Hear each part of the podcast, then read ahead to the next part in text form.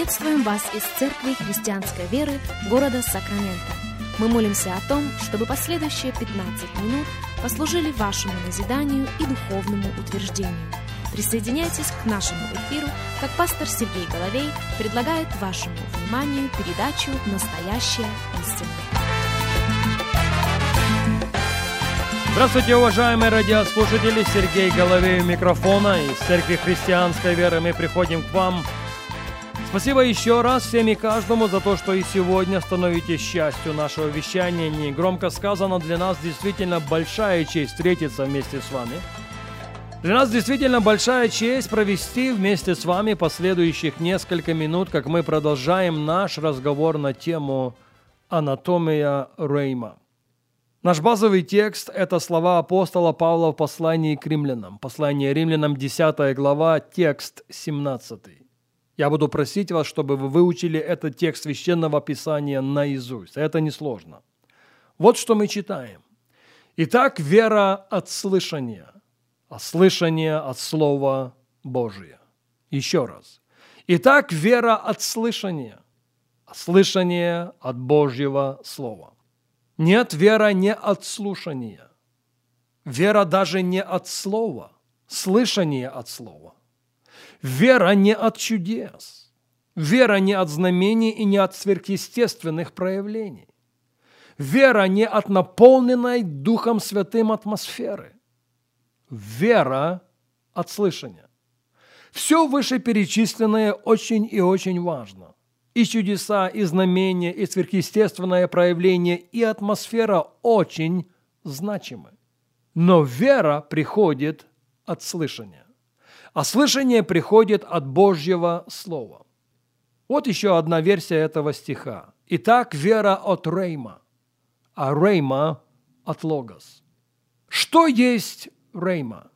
Это оживленное силой Святого Духа Слова в нашем сердце. Это слово, которое пустило корни. Это слово, которое проросло. Это слово, которое родило в нашем сердце побеждающую этот мир веру. Я бы хотел, чтобы вы услышали меня. Потому что этот подход поменяет очень многое, если не все, в нашей жизни. В нашей жизни верою. Ведь же мы ходим невидимым. Апостол Павел утверждает, что мы ходим верою. Да, Богу можно угодить без многих вещей, но Богу невозможно угодить без веры. И сия есть победа, победившая этот мир. Вера наша. А рождается она глубоко в сердце. Сердцем веруют к праведности, Павел пишет. Устами исповедуют ко спасению. И для того, чтобы глубоко в сердце родилась побеждающая этот мир вера, необходимо, кричаще необходимо, чтобы Слово Божье ожило глубоко внутри нашего духа.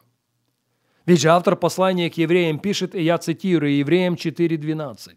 «Слово Божье живо и действенно».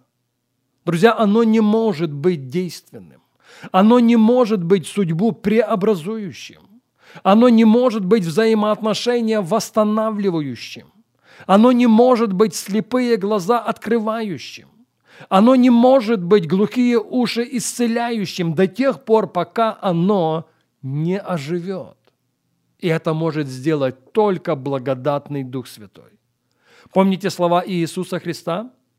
Так вот, в Иоанна 6,63 он говорит, «Слово, которое я говорю, суть Дух и жизнь. Поэтому сегодня уместно спросить, позволяем ли мы Духу Святому, третьей личности Божества, оживить Слово Божье внутри нас? Или оно просто на уровне нашего сознания? Да, мы понимаем, что Бог всемогущий. Да, мы понимаем, что Бог все может. Да, мы понимаем, что Он может открыть Черное море и провести многолюдное общество через него. Да, мы понимаем, что Бог мог накормить израильский народ в пустыне мясом. Мы понимаем, что Он может исцелить. Мы понимаем, что Он может разрешить узлы. Мы понимаем, что Он может вывести из тупиков. но является ли информация в нашей голове откровением нашего сердца? Только тогда, именно только тогда в сердце родится побеждающая этот мир вера. Я, собственно, на этой серии радиопрограмм делаю ссылку на одну историю из Ветхого Завета вовсе не случайно. Потому что в такой ситуации оказался пророк Иеремия. Я скажу больше. У каждого из нас на каком-то этапе нашего следования за Иисусом есть то, что я называю момент Иеремии. Так к чему же сводится его история? Его история сводится к тому, что он под стражей. Это 32 глава книги пророка Иеремии. Он под стражей второй раз. Он под стражей за то, о чем предупреждал свой народ. А он предупреждал свой народ о том, что если они не исправят свое хождение перед Богом, беда неминуема. Он предупреждал их о том, что халдеи окружат Иерусалим. Он предупреждал их о том, что город пойдет и храм будет разрушен. Конечно же, они не верили таким пророческим заявлениям.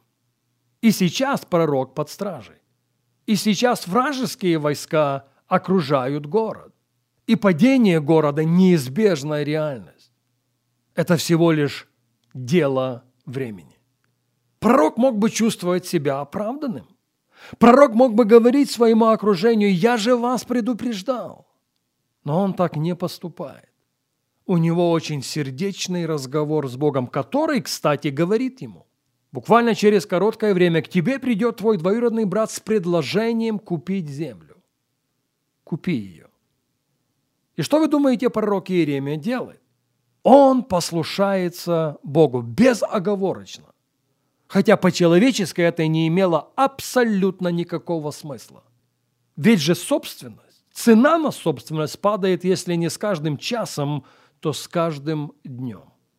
Но он поступает так, как Бог говорит ему, и при этом молится к нему следующую молитву. Иеремия 32, 17.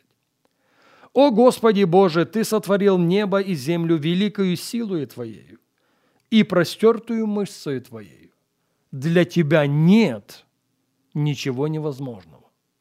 Согласитесь, возвышенное провозглашение в адрес Бога для него действительно нет ничего невозможного. Он понимает это. Он дает в этом себе отчет. Его уста говорят об этом. Боже, для тебя нет ничего невозможного. Но перейдем сейчас в 24 текст. Иеремия 32, 24. Вот насыпи достигают до города, чтобы взять его. И город от меча и голода и моровой язвой отдается в руки халдеев, воюющих против него. Что ты говорил, то и исполняется. И вот ты видишь это. А ты, Господи Боже, сказал мне, купи себе поле за серебро и пригласи свидетелей, тогда как город отдается в руки халдеев. Он как бы выражает некую жалобу в адрес Бога. Господи, Поступив так, как ты сказал мне, я выгляжу последним глупцом. Это нерациональное решение. Это неоправданный поступок. И вот именно в тот момент Господь обращается к пророку со следующими словами. Иеремия 32, 26. «И было слово Господне к Иеремии, вот я, Господь Бог, всякой плоти.